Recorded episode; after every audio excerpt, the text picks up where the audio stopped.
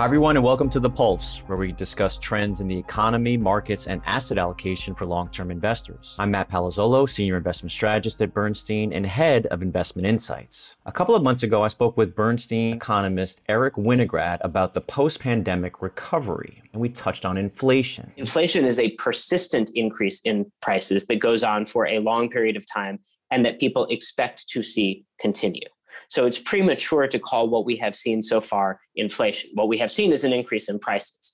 If that were to continue for a long time, then we would have inflation. He pointed out that while elevated prices of late may be alarming to some investors, it's good to remember that for the last 10 years, the US has actually fallen short of many inflation targets. And a lot of the reason why we're seeing now higher inflation is attributable to temporary economic bottlenecks due to the pandemic. But it's also important to remember that we are in anomalous times. This is a unique period in modern economic history. There hasn't been a crisis that was caused by something quite like this pandemic. And so, to an extent, we are in uncharted waters. But these uncharted waters will influence what normal looks like a decade from now. And so to discuss this point a little bit further, I'm pleased to be joined by Darren Williams, AllianceBernstein's Director of Global Economic Research. And Darren's team recently published an in-depth look at the factors which they believe could cause the world's major economies to enter a new, higher inflation regime over the coming decade. Darren's joining us all the way from London. Darren, welcome to the show. Yeah, hi, Matt. Uh, thanks for having me. Darren, I have to say, um, I read your white paper over the weekend, and I mean, I thought it was fantastic. It covers in depth and thoroughly the case for higher inflation over the foreseeable future. But it's also accessible to non economists, which is what I really appreciated. Before we delve into some of these details in your paper, can you just give us a quick overview on you and your team's conclusions? Yeah, very happily. I'm, I'm glad you found the piece accessible. We take a lot of pride in time to trying to make sort of economics uh, relevant to the real world. Uh, and I think in this piece, we've taken a, a slightly different approach to inflation than, than many other economists do. What we're arguing in the paper essentially is that inflation is ultimately a function of the policy regime. And for the last 30 or 40 years, the policy regime has been all about uh, maintaining very low inflation. And the big question is whether that's the case again today. And, and we think the answer to that is not, because there are other aims that governments and society have which are creeping up the policy agenda. So, for example, inequality is one of those. Probably the most important of them is the battle against uh, the sort of climate crisis, uh, which you know is an existential threat to some extent. So, as those factors begin to climb up the policy agenda, inflation inflation begins to fall down the policy agenda. Uh, and history tells us that when inflation tends to fall down the policy agenda, uh, it, it tends to start to increase. So it's all about inflation being a reflection of society's aims rather than something which we would uh, regard as being a function of the business cycle. Yeah, I think that's uh, certainly the aha moment for many of our readers once they get to it, that this is very much a political choice as opposed to something that occurs from just natural occurrences in the economy or the cycle. Your paper has an interesting starting point, which is to point out the shortcomings in traditional models and explain what kinds of drivers we need to pay attention to over the secular horizon. You touch on the Phillips curve, maybe flesh that out a little bit for us. Yeah, it's not that there's anything wrong with the Phillips curve, it's just that people often apply it to the wrong time horizon. So the Phillips curve is a really useful tool for thinking about the behavior of inflation during the business cycle. So at the beginning of the business cycle, where you have a, a lot of spare capacity, unemployment is high, then inflation tends to be low. And as you move through the cycle and unemployment falls, uh, you have less spare capacity, inflation tends to rise. That's a really sensible way of thinking about the cyclical behavior of inflation, but it doesn't tell you anything much at all about the secular or longer term outlook for inflation. And when we begin to look over longer horizons, we start to take into account other sort of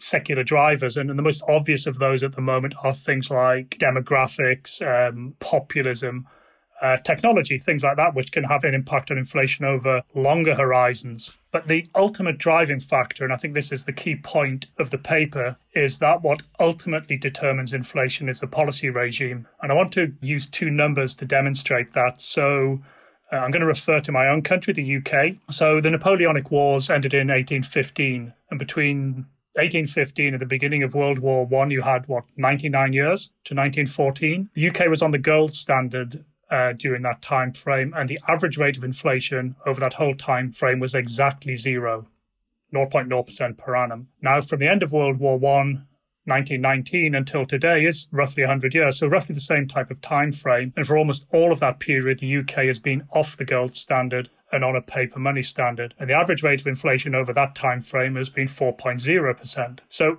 you've had a lot of different things going on in those periods. You've had lots of different business cycles, you've had lots of technological change, but very, very different rates of inflation. And the the obvious thing which is staring at us in, in our faces from all of that is is that it's the, the policy regime uh, which is determining the inflation outcome over very long horizons. And that was one of your key conclusions that you started with when I asked that question right at the top of the show. And, and you actually do say in your white paper, inflation is always and everywhere a political choice. You know, maybe explain to our audience what, what you mean by that. Maybe take it a little bit further and how politics now, and you touched on some of those priorities, but politics now may lead to higher inflation over the next 10 years or so. Yes, I think we need first to give due credit to um, Milton Friedman, a, a very famous um, economist, a Nobel laureate, who coined that phrase in slightly different terms. So Milton Friedman said that inflation was always and everywhere a monetary phenomenon. And, and that's right, or at least it's half right. I think what we have to ask is how do those monetary phenomena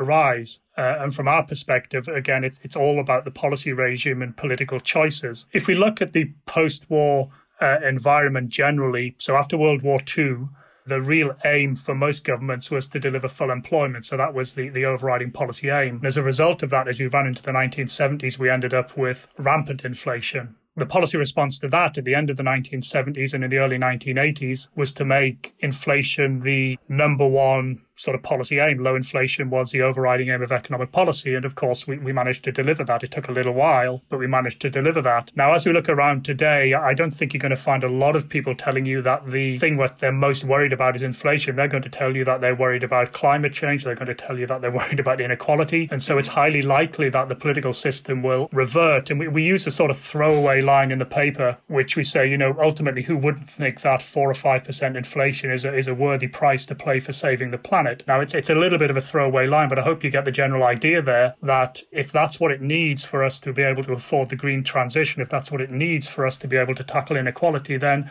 hey, is 4% inflation really so bad? And at the moment, most major economies are dealing with record levels of debt. How does that fact play into your forecast for higher levels of inflation in the out years? It, it seems to us that the easiest way or, the, the most palatable way of managing and controlling debt is to use a combination of two things. One is to use what economists like to call financial repression, which is a kind of fancy term for basically putting yield caps on or keeping bond yields and government financing costs lower than they otherwise would be. Uh, and if you combine that with higher inflation so that you get negative real interest rates, then over time that effectively erodes the real value of the debt. So I don't think any government or any central bank would subscribe to the idea that they would be deliberately trying to inflate away the government debt. But but again, it's something that's quite convenient. If we end up in that world of three, four, five percent inflation, then government debt and, and private sector debt actually becomes less of a problem problem. Uh, and there's a very famous quote that I kind of like to use from John Maynard Keynes, which he made uh, in the early 1920s when he talked about these sort of persistence of inflation over economic history. And Keynes said that it wasn't any accident. It was basically down to two things. It was due to something he called the impecuniosity of uh, governments. What he basically said was that governments borrowed too much money. Uh, and then he said it was also due to the superior political influence of the debtor class. And again, it's that superior political influence of the debtor class which would tend to favor higher inflation in a world when we have lots of government and private sector debt.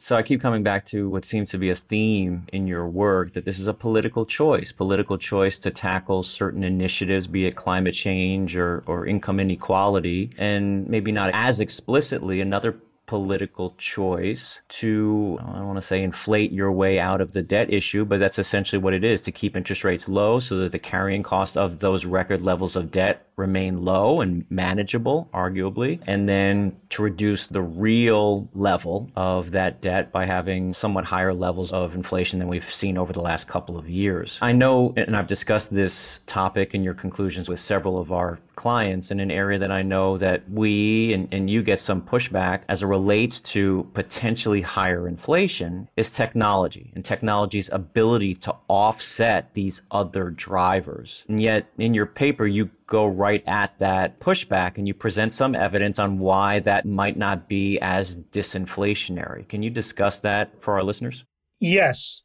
So we realize we're swimming against the tide. I don't think there's any arguments about the fact that as a standalone factor, technology is likely to weigh down on inflation. Uh, the question we have is whether it by itself is, is powerful enough to offset big secular change in the policy regime. And the history, certainly from the UK, would suggest that it's not. So we show in the paper, for example, the behavior of cotton prices and coal prices during the Industrial Revolution in the UK. And it wasn't always down, but the general price level actually went up during that period, despite the fact that coal prices and cotton prices were collapsing as productivity improved. And at the risk of maybe quoting too many uh, long term historical figures. Uh, again, I want to throw a couple at you. So, the Industrial Revolution, the first Industrial Revolution in the UK started in 1760. And since then, the average rate of inflation has been 2.2%. We've been almost in a continuous cycle of industrial revolutions, technological revolutions ever since then. But the average rate of inflation has been 2.2%. More pertinently,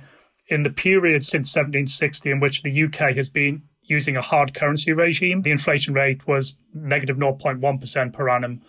During the fiat currency periods, paper money periods, realistically, ever since 19, the 1930s, the average rate of inflation has been 5%. Again, these seem quite basic figures and maybe seem a little bit simplistic, but sometimes the world is actually quite simple. And that seems to me to be quite compelling evidence that the policy regime and your attitude towards money really matters when it comes to determining uh, inflation outcomes over the longer horizon. And just related to a couple of your answers, you're quoting data from the UK and your paper does it as well. Is there is there a reason why? Is it that the UK captured that data for a longer period of time, or is it more accurate than other major economies? What's the reason? I'm not sure it's necessarily more accurate. It's just the fact that the UK has a kind of wealth of historical data. And the Bank of England uh, has this sort of fascinating, if anybody really has some spare time, the, the Bank of England on its website has a millennia of economic data. Now, it doesn't have every piece of economic data going back a thousand years, but it has a pretty comprehensive view of population trends, inflation, economic growth, etc. And, and we've used that uh, quite extensively in our work, together with some other sources to get the data. We did in the paper, uh, because I'm conscious that the UK is sort of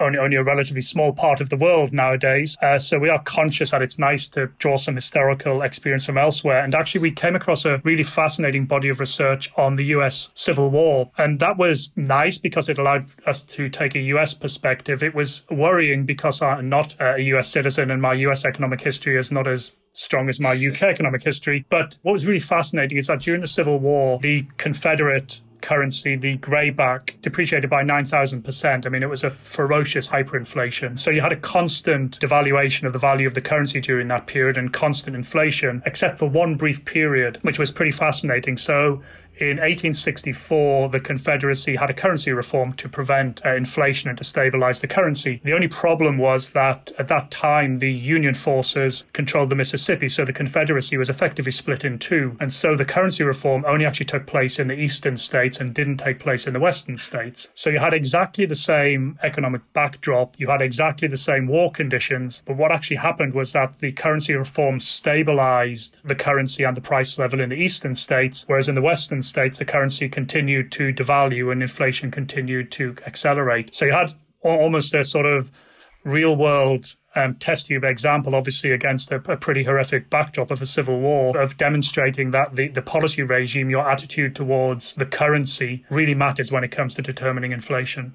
I thought that was fascinating when I read that. You would try to build a model that would replicate essentially what happened during the Civil War to have that separation and then to look at the impacts of essentially a control state and a non-control state. Yes, I mean obviously a horrific backdrop within, within which to um, conduct such an experiment, but a, a, unique, as you say, test tube example in a sense, demonstrating the, the power of the quantity theory of money or the or the power of the policy regime. Let's start to pull it together, but before we do, I've said a number of times, or I've asked you and pointed you towards the next decade or so. I don't want to put words in your mouth, and I and I know it's difficult, but for this forecast of yours and your teams for modestly higher inflation over the foreseeable future in the major economies, what time period should our investors be thinking about? As you rightly say, Matt, we've gone backwards and forwards on this one a lot, and my conviction level on the direction of the forecast is, is really high. Uh, my conviction level on the timing is obviously somewhat lower, and, and part of that I think reflects the the political nature of the decision. So I'll give you a short answer and I'll give you a somewhat longer answer. So I think the short answer is to, to think about this as being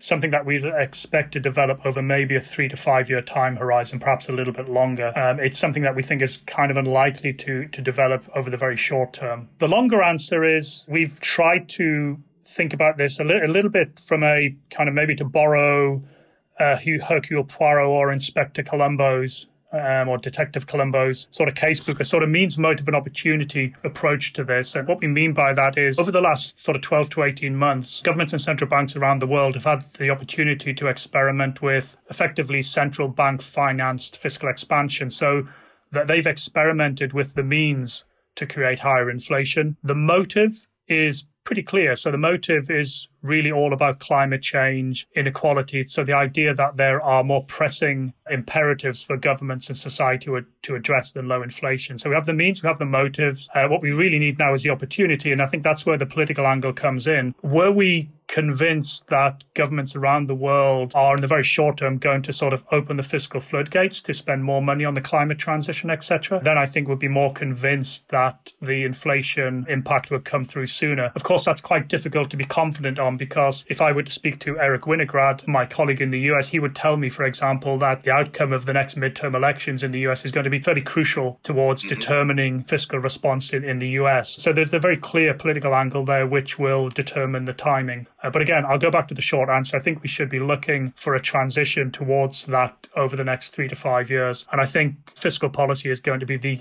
absolute key variable to watch when it comes to determining that timing.